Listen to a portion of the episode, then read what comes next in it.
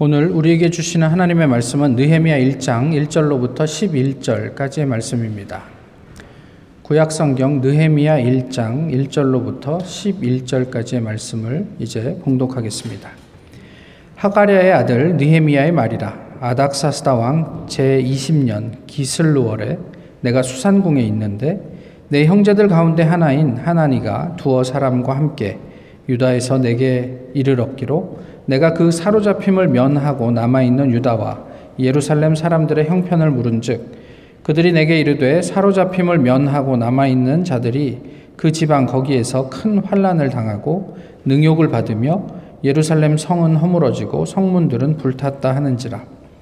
내가 이 말을 듣고 앉아서 울고 수일 동안 슬퍼하며 하늘의 하나님 앞에 금식하며 기도하여 이르되 하늘의 하나님 여호와 크고 두려우신 하나님이여 주를 사랑하고 주의 계명을 지키는 자에게 언약을 지키시며 긍휼을 베푸시는 주여 간구하나이다. 이제 종이 주의 종들인 이스라엘 자손을 위하여 주야로 기도하오며 우리 이스라엘 자손이 주께 범한 범죄한 죄들을 자복하오니 주는 귀를 기울이시며 눈을 여시사 종의 기도를 들으시옵소서. 나와 내 아버지의 집이 범죄하여 주를 향하여 크게 악을 행하여 주께서 주의 종 모세에게 명령하신 계명과 율례와 규례를 지키지 아니하였나이다.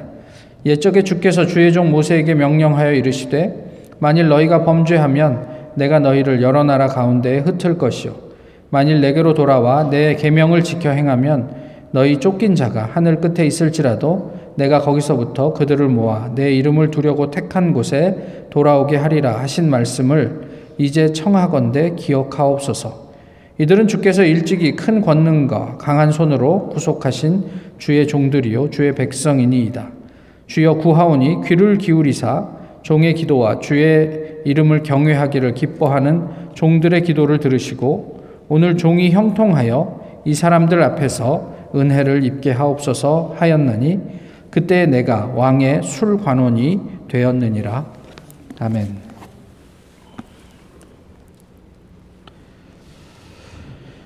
요즘 목회자들은 은근히 아니 대놓고 예수를 잘 믿으려고 발버둥 치는 사람들을 반기지 않는다. 마치 마틴 루터를 눈의 가시로 여겼던 천주교의 사제들처럼 자기 말 잘 듣는 사람, 자신의 목회를 지지해 주는 사람이 필요하지 정작 예수를 잘 믿기 위해서 고민하고 행동하는 사람을 전혀 반갑게 생각하지 않더라. 어, 한국에서 목회하고 아니 목회를 어, 신앙생활하고 있는 한 집사의 글입니다. 아, 또 다른 나라에서 어, 신앙생활하고 있는 어떤 부부는 저한테 연락이 와가지고요. 아, 담임 목사님한테 잘렸습니다.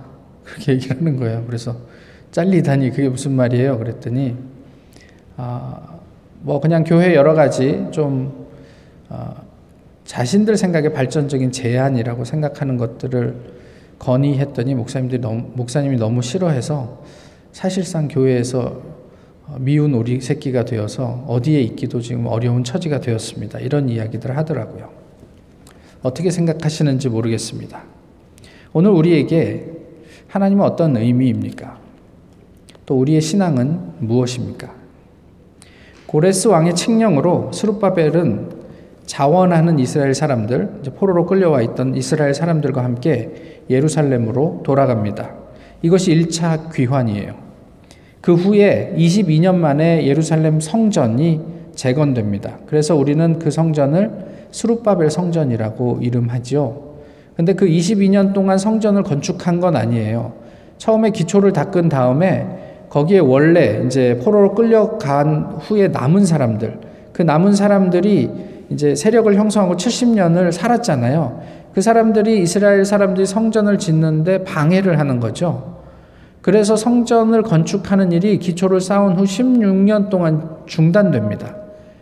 그리고 이제 나중에 가서야 다시 이제 학개와 스가랴의 활동으로 이스라엘 백성들이 이제 자극을 받고 또 학개와 스가랴는 계속 권면하고 또 도전하면서 어, 마침내 22년 만에 성전을 완공하게 되죠. 이 와중에요. 중간에 무슨 일이 있었냐면 오늘 본문에서 느헤미야가 거하고 있던 수산궁에 어떤 사건이 있는데 아시지요? 예, 에스더. 그 수산궁에서 에스더가 아닥사사 아하수에로 왕의 왕비가 되는 일이 있었습니다. 그리고 1차 귀환 후에 에, 그 이후 80년 만에 이제 에스라를 필두로 2차 귀환이 이루어져요. 그러니까 1차 귀환자들이 예루살렘으로 돌아간 다음에 80년이니까 이건 포로 생활보다 훨씬 더 오랜 시간이 지난 다음에 에스라가 예루살렘에 돌아가게 되는데요. 어, 그 에스라는 실제로 성전 건축에 어떤 기여한 바가 없어요.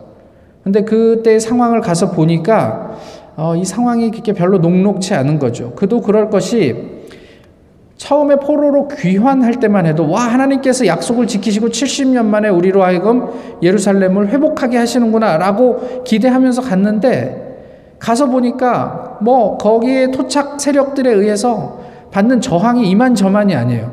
그리고 하나님께서 하신 일이라고 생각하면 우리가 하는 기대는 금방 뭔가 이렇게 뭐 이게 눈에 보이는 가시적인 어떤 변화들 그래서 우리가 예전에 어떤 영광들을 회복할 어떤 이런 일들이 일어나지 않을까 또 그런 기대를 가지고 있었는데 1년, 2년, 5년, 10년, 20년, 30년이 지나도 그냥 지지부진한 거죠. 겨우 어떻게 성전은 완공했는데 그 성전을 완공한 그런 어떤 자부심으로 80년을 버티기가 쉽지 않았던 것이고 에스라는 2차로 그 80년 만에 예루살렘에 가서 자기 나름대로 이런저런 애를 썼죠. 에스라가 성경학자니까요. 아, 하나님의 말씀이 이런 거다라고 교육하고 가르치려고 했지만 그것을 회복하는 게 그렇게 쉽지 않은 일이었던 것 같습니다. 이렇게 에스라가 2차 귀환을 한 것이 성전이 완공된 이후 58년 만의 일이고요. 그 이후에 이스라엘 백성들은 그런 어떤 여전히 혼란스러운 어, 삶을 살고 있었습니다. 에스라가 예루살렘으로 떠나고 10여 년이 지난 시점 아직 귀환하지 않은 사람들 그 가운데 오늘 본문이 나오는 느헤미야가 있었는데 그 느헤미야가 가장 궁금해했던 소식이 바로 이런 상황이에요. 예루살렘은 어떻게 되었을까? 성전은 뭐잘 어, 운영되고 있을까? 그 안에서 하나님을 예배하는 일들이 잘 일어나고 있을까? 사람들은 어떻게 잘 살고 있을까? 이런 것들이 많이 궁금했겠죠. 오늘이야 뭐 그냥 그 카카오톡 영상 통화를 하면 되지만 그때만 해도 말씀드렸던 것처럼 왕복하는 일이 쉽지 않았고 지금 어그그 그 느헤미야가 살고 있는 수산궁은 어 예루살렘으로부터 뭐 줄자 뭐한 2,000km 정도 떨어져 있기 때문에 이게 오며 가며 소식을 전하는 일이 어 이게 쉬운 일이 아니었습니다. 그러니 느헤미야는 얼마나 간절했겠습니까? 바로 그때 어 예루살렘으로부터 사람이 온 거죠. 느헤미야는 가장 먼저 그 예루살렘의 안부를 묻습니다. 아, 느헤미야 형제 하나니는 예루살렘에 거주하는 사람들에 대한 이야기를 하는데 아주 비관적인 이야기예요. 그들이 크게 곤란하고 성은 완전히 무너졌고 그들의 삶도 그렇게 하나님의 말씀에 비추어 이렇게 건강하지 않다. 뭐 이런 소식을 전하죠. 그 이야기를 듣고 느헤미야는 그 자리에 주저앉아 울면서 여러 날을 금식하며 기도했다. 이렇게 이야기를 하고 있습니다. 근데 기도의 내용이 이런 거예요. 먼저는 회개하죠. 자신과 자신의 조상, 또 이스라엘 공동체가 하나님의 말씀을 듣지 않은 죄, 그것에 대해서 회개합니다. 하나님, 하나님께서 그때 이런 얘기, 말씀을 하셨는데 우리가 그 말씀을 듣지 않고 이래서 이렇게 비참한 삶을 지금 살고 있습니다. 근데 사실 느헤미야는 개인적으로는 별로 비참한 사람이 아니에요. 어, 왕의 어떤 고위 관료가 돼서 그냥 넉넉하게 살고 있는 사람이죠. 그럼에도 불구하고 그는 어, 우리의 삶이, 우리 공동체의 삶이 비참합니다. 그 이유는 하나님께 우리가 죄를 지었기 때문입니다. 하며 그것을 회개합니다. 그리고 간구해요. 저는 할 수만 있다면 예루살렘으로 돌아가고 싶습니다. 이렇게 기도할 수밖에 없는 이유가 있었던 거죠. 어, 떤 고민이 있었냐면 수산에서 예루살렘까지 말씀드렸지 2,000km고요. 어, 이것은 그냥 보통 성인이 어, 걸음거리 속도가 1시간당 4km인데 하루에 뭐 8시간, 10시간씩 이렇게 매일 걷는다고 해도 두 달이 넘는 시간이고요. 그냥 가서 찍고 돌아오는 데만 한 반년이 걸리잖아요. 그렇게 됩니다. 그런데 지금 느헤미야의 신분이 뭐냐면 왕의 술 맡은 관원이란 말이에요. 그러니까 왕의 최측근 관료로서 자신은 자신이 모시는 주군에게 허락을 받아야 돼요. 그런데 궁금해요. 말씀드렸듯이 부족한 게 없는 사람이에요. 가고 싶었을까요? 왜 가고 싶었을까요? 굳이 자기가 가지 않아도 되지 않습니까? 무엇이 느헤미야로 하여금 예루살렘을 예루살렘을 향하게 했을까? 도대체 무슨 생각을 하고 있었을까? 이게 느헤미야의 이야기니까 그렇죠. 만약에 뭐 우리 자녀들이 아니면 우리의 남편이 아내가 지금 함께 하고 있는데 아 뭐 뭐 뭐 나는 튀르키에 가서 그그 그 지진 난 그런 자리를 복구하는 일을 복구가 될 때까지 하고 올게. 뭐 이렇게 갑자기 뜬금없이 이야기를 하면 어느 와이프 남편 뭐, 뭐 이런 분들이 좋아하시겠냔 말이에요. 어느 부모가 자기 자식이 그렇게 지금 하고 있는 모든 일을 내려놓고 가겠다 그러면 동의해 주겠느냐는 말이에요. 우리는 다니엘을 통해서 당시 이스라엘의 삶의 일면을 좀 짐작할 수가 있습니다. 아시는 것처럼 다니엘은 포로 1세대예요. 그러니까 예루살렘에 있다가 예, 유다가 망하고 다니엘은 포로로 바벨론으로 끌려가죠. 느헤미야는요. 그 이후에 어뭐 이제 복귀한 시점이 한 93년 지난 시점이니까 한 포로 3세대 뭐 많이 보면 4세대 정도 되는 사람이에요. 다니엘이 그랬던 것처럼 느헤미야도 페르시아의 최고위 관료가 되었습니다. 많지는 않았겠죠, 그런 사람들이. 그렇지만 꾸준히 주류 사회의 요직에 오른 유대인들이 있었다. 그런 거예요. 그리고 그 자리에서 그게 어떻게 가능했는지 그것도 궁금한 점이긴 한데 꾸준히 신앙을 유지하며 하나님의 약속의 날, 그 날을 소망하며 나름의 노력을 했던 것 같아요. 그리고 그가 그의 형제 하나니를 통해 이스라 어, 에스라 이후 예루살렘의 상황을 전해 듣게 되는 게 오늘 본문의 이야기예요.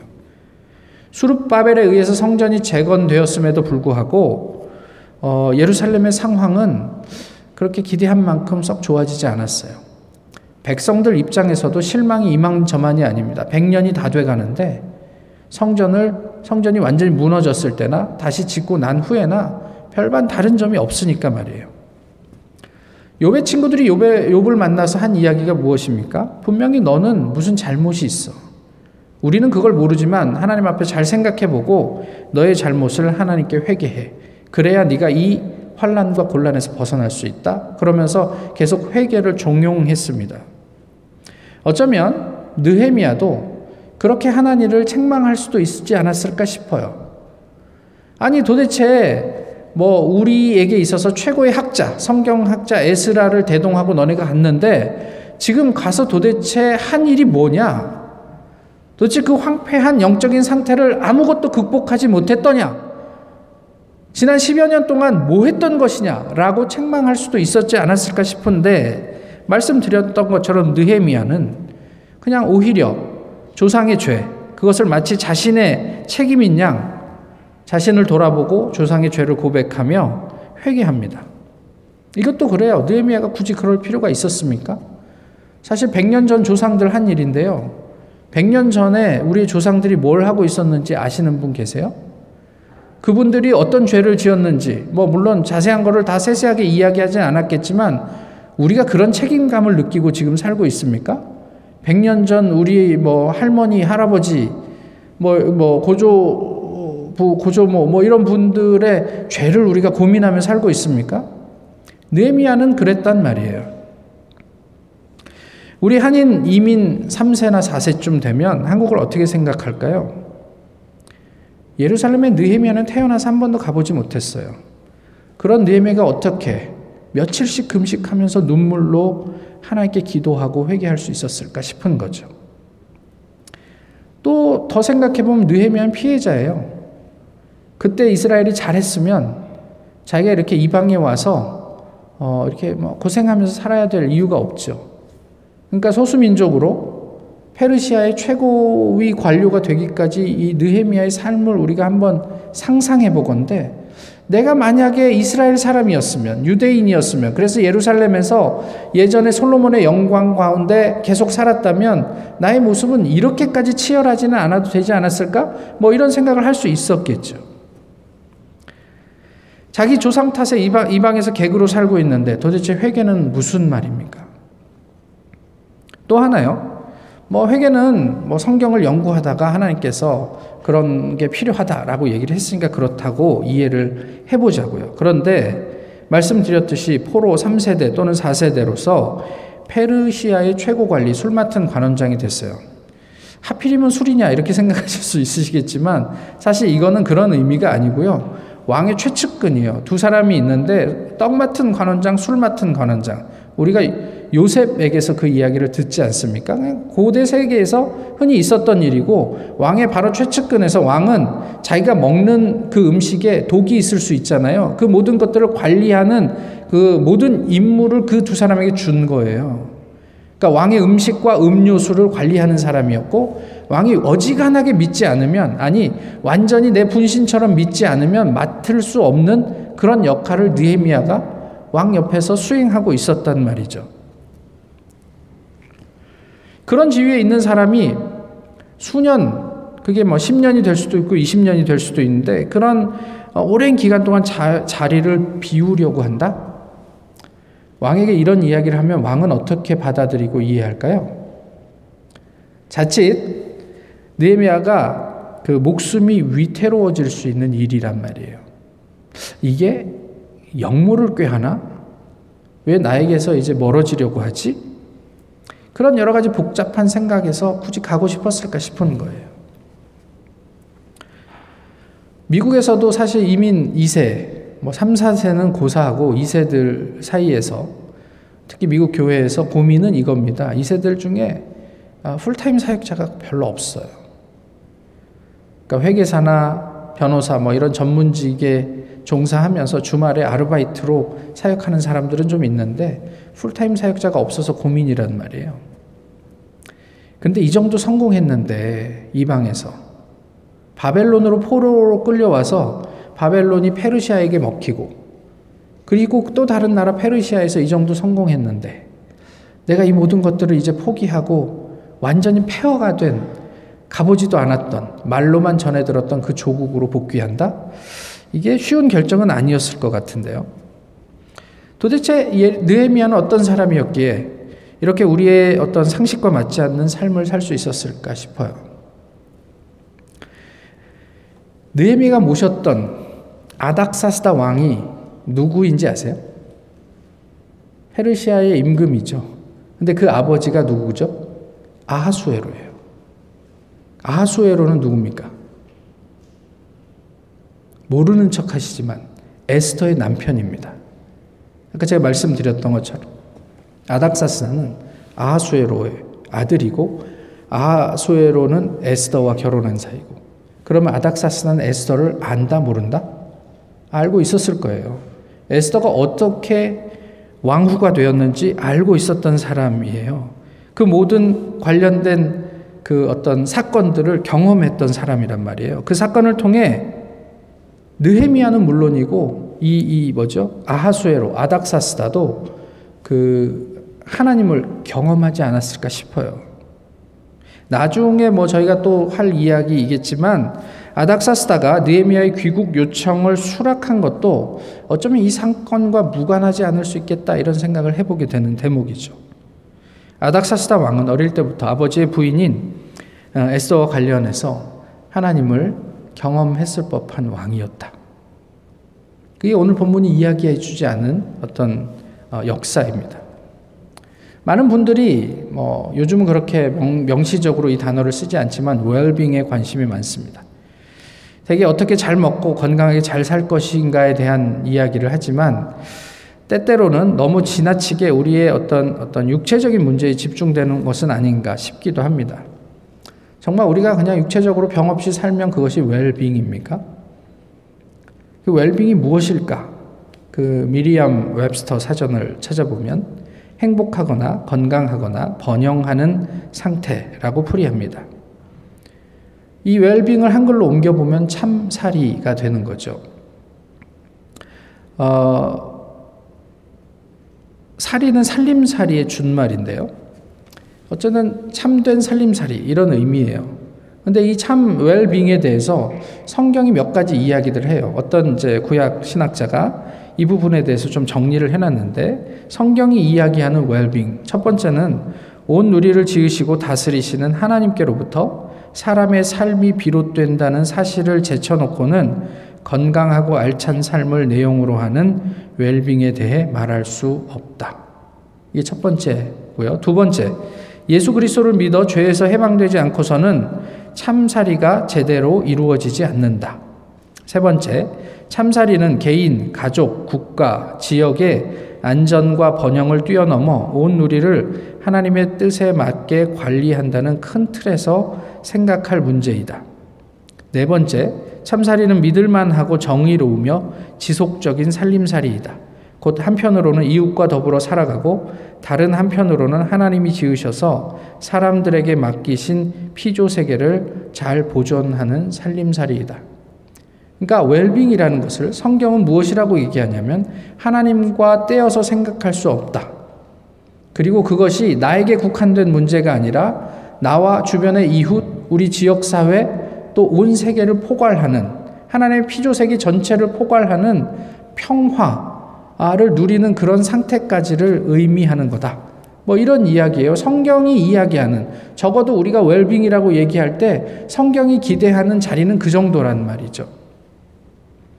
이런 의미에서 느헤미야를 볼 때 느헤미야는 잘 산 사람이 아니었을까 싶은 거예요. 그것을 자신의 삶으로 보여준 것 같은데 왜 그러냐면 어, 그 어떻게 아까도 말씀드렸지만 자신의 조상의 죄를 자기의 죄처럼 회개하느냐 말이에요. 그럴 수 있다면 적어도 느헤미야는 그 죄로부터 자유로운 사람이었을 것이다 싶은 거죠. 자신의 문제에서 자유롭지 않은데 어떻게 다른 사람들의 문제를 품고 함께 고민하고 기도해 줄 수 있겠어요? 내가 지금 내 눈앞에 있는 문제가 지금 태산 같은데 어떻게 주변에 있는 사람들이 눈에 들어오겠느냐는 말이에요. 느헤미야는 적어도 하나님의 말씀에 정통한 사람이에요. 그리고 하나님께서 우리로 하여금 이곳에서 이런 삶을 살게 하신 이유를 알고 있었던 사람인 것 같아요. 그리고 그렇게 하나님 앞에 기도했던 사람이란 말이에요. 오늘 본문이 그것을 보여주죠. 비단 느헤미야 뿐입니까? 이스라엘의 참된 지도자들은요, 그, 그 공동체의 죄를 자신의 것으로 품고 기도를 합니다. 모세가 하나님 앞에 이렇게 기도하죠. 하나님께서 이 백성 내가 너무 실망스럽다. 다 그냥, 어, 쓸어버리고 새로 시작하는 게 훨씬 쉽겠다. 이렇게 할 때 모세는 이렇게 기도합니다. 그러나 합의하시면 이제 그들의 죄를 사하시옵소서. 그렇지 않사오면 원컨대 주의 기록하신 책에서 내 이름을 지워버려 주십시오. 하나님께 이렇게 요구를 합니다. 또 바울이 이렇게 얘기를 하죠. 이방인의 구원, 그러니까 이스라엘, 유대인의 구원에 대해서 나의 형제, 곧 고륙의 친척을 위하여 내 자신이 저주를 받아 그리스도에게서 끊어질지라도 원하는 바로라. 나는 내가 그리스도에게서 끊어져도 내가 그렇게 끊어지는 대가를 치르더라도 우리의 민족 유대인들이 하나님 앞에 구원을 받고 하나님에게 다시 회복될 수 있다면 나는 그것을 원합니다라고 기도했던 사람이에요. 오늘 본문에서 느헤미야가 한 기도가 이 두 사람의 기도가 맥을 같이 하고 있단 말이죠. 또 하나 느헤미야를 보세요. 아까도 말씀드렸지만 대통령의 비서실장, 그러니까 최고의 관료로서의 그런 모든 직을 포기하고 폐허가 된 고향으로 돌아가기를 원해요. 사람의 삶이 하나님께로부터 비롯된다는 하나님만을 지향하는 믿음이 느헤미야에게 있고 있지 않고서 어떻게 이런 결단을 내릴 수 있겠느냐 하는 거예요. 우리가 지금 세상적으로 정말 모든 사람들이 인정할 만한 노벨상을 받을 수도 있겠다 싶을 만큼 잘 나가는 사람이 아니라고 하더라도요. 우리가 지금 추구하고 있는 우리의 커리어를 포기하고 어딘가 우리를 필요로 하고 있는 진짜 완전히 생꽝인 아무것도 없는 폐허가 된 지역을 찾아간다? 그런 결정을 하는 게 쉽습니까? 나 혼자 결정한다면 모르겠지만 우리 가족이 있고 또 주변에 많은 이해관계가 얽힌 뭐 여러 사람들이 있는데 그게 가능한 일이겠느냐는 말이에요. 하나님의 법, 말씀을 사랑했던 느헤미야는 페르시아에서의 관리직보다는 하나님의 땅 예루살렘을 재건하는 일이 더 중요했습니다. 다윗도 이런 고백을 했죠. 주의 궁정에서 한 날이 다른 곳에서 첫날보다 나은즉 악인의 장막의 거함보다 내 하나님 문지기로 있는 것이 좋습니다.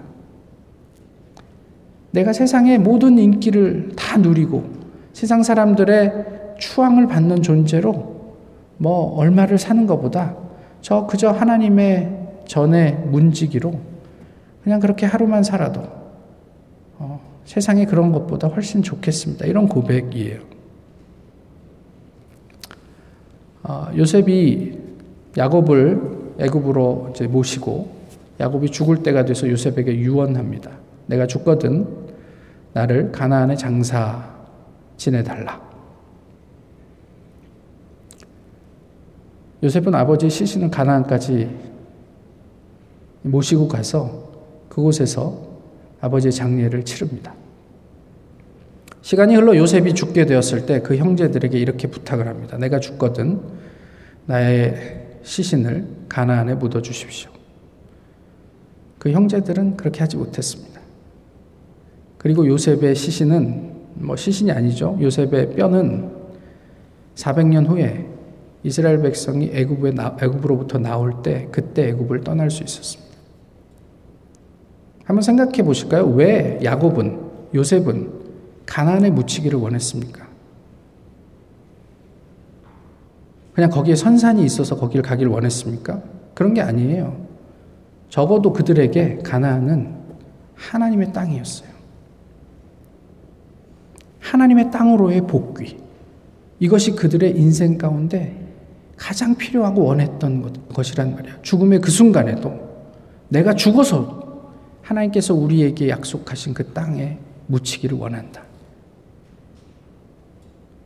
느헤미야가 자기의 모든 직을 걸고 포기하고 목숨까지도 내놓고 왕에게 예루살렘 복귀를 요청했던 이유가 이와 다르지 않단 말이에요. 이렇게 보면 느헤미야는 정말 하나님 안에서 참사리를 하고 있던 사람이 아니었나 싶어요. 우리도 웰빙 하지 못하면 그 영혼의 고향을 간과하게 될 거란 말이에요. 많은 분들이 교회를 선택하는데 우리 아이의 교회 교육에 뭐 이게 시스템이 잘 돼 있나? 뭐 이런 것들을 고민하시는데 위험해요. 하나님 안에서 이 공동체가 웰빙하고 있는가? 이걸 보셔야죠. 저희가 교회를 평가할 때 이 교회는 재정적으로 안정적인가? 뭐 목사는 어떤가? 학력은 어떤가? 뭐 이런 거 보세요. 아니요, 이 교회가 하나님 안에서 웰빙하고 있는가? 참사리를 하고 있는가? 이런 걸 고민하셔야죠. 우리 교회를 평가할 때도 그렇게 하셔야 돼요. 그래서 하는 이야기가 그런 이야기였으면 좋겠다는 말이에요. 우리의 국적이 미국이냐 한국이냐 이게 중요한 게 아니고요. 바울의 이야기대로 우리의 시민권은 하늘에 있잖아요. 우리가 우리의 시민권이 하늘에 있는데 오늘 우리가 건축해야 하는 회파된 예루살렘은 어디인가 싶어요. 제가 이 문제를 가지고 지난 일주일 동안 기도를 곰곰하게 하는데 제가 정말 눈물을 흘리면서 그 회복을 간절하게 기도하고 기대할 만한 그 영적인 자리가 어디인지 잘 모르겠더라고요. 뭐 이런저런 생각을 해볼 수 있죠. 우리의 어, 예루살렘은 작게는 우리의 교회일 수 있어요. 그리고 크게는 한국 교회 또는 세계 교회일 수 있습니다. 하나님의 진리에서 멀어져가는 오늘의 예루살렘인 이 교회에 대해 우리 눈물 흘릴 수 있습니까? 그렇게 기도하고 있습니까? 회개합니까? 또 다른 하나님께서 회복하실 기대가 있습니까? 관심이 있습니까? 서구 교회와 한국 교회의 쇠락을 보면서 우리는 무엇을 느끼고 어떤 행동을 하고 있느냐는 말이에요.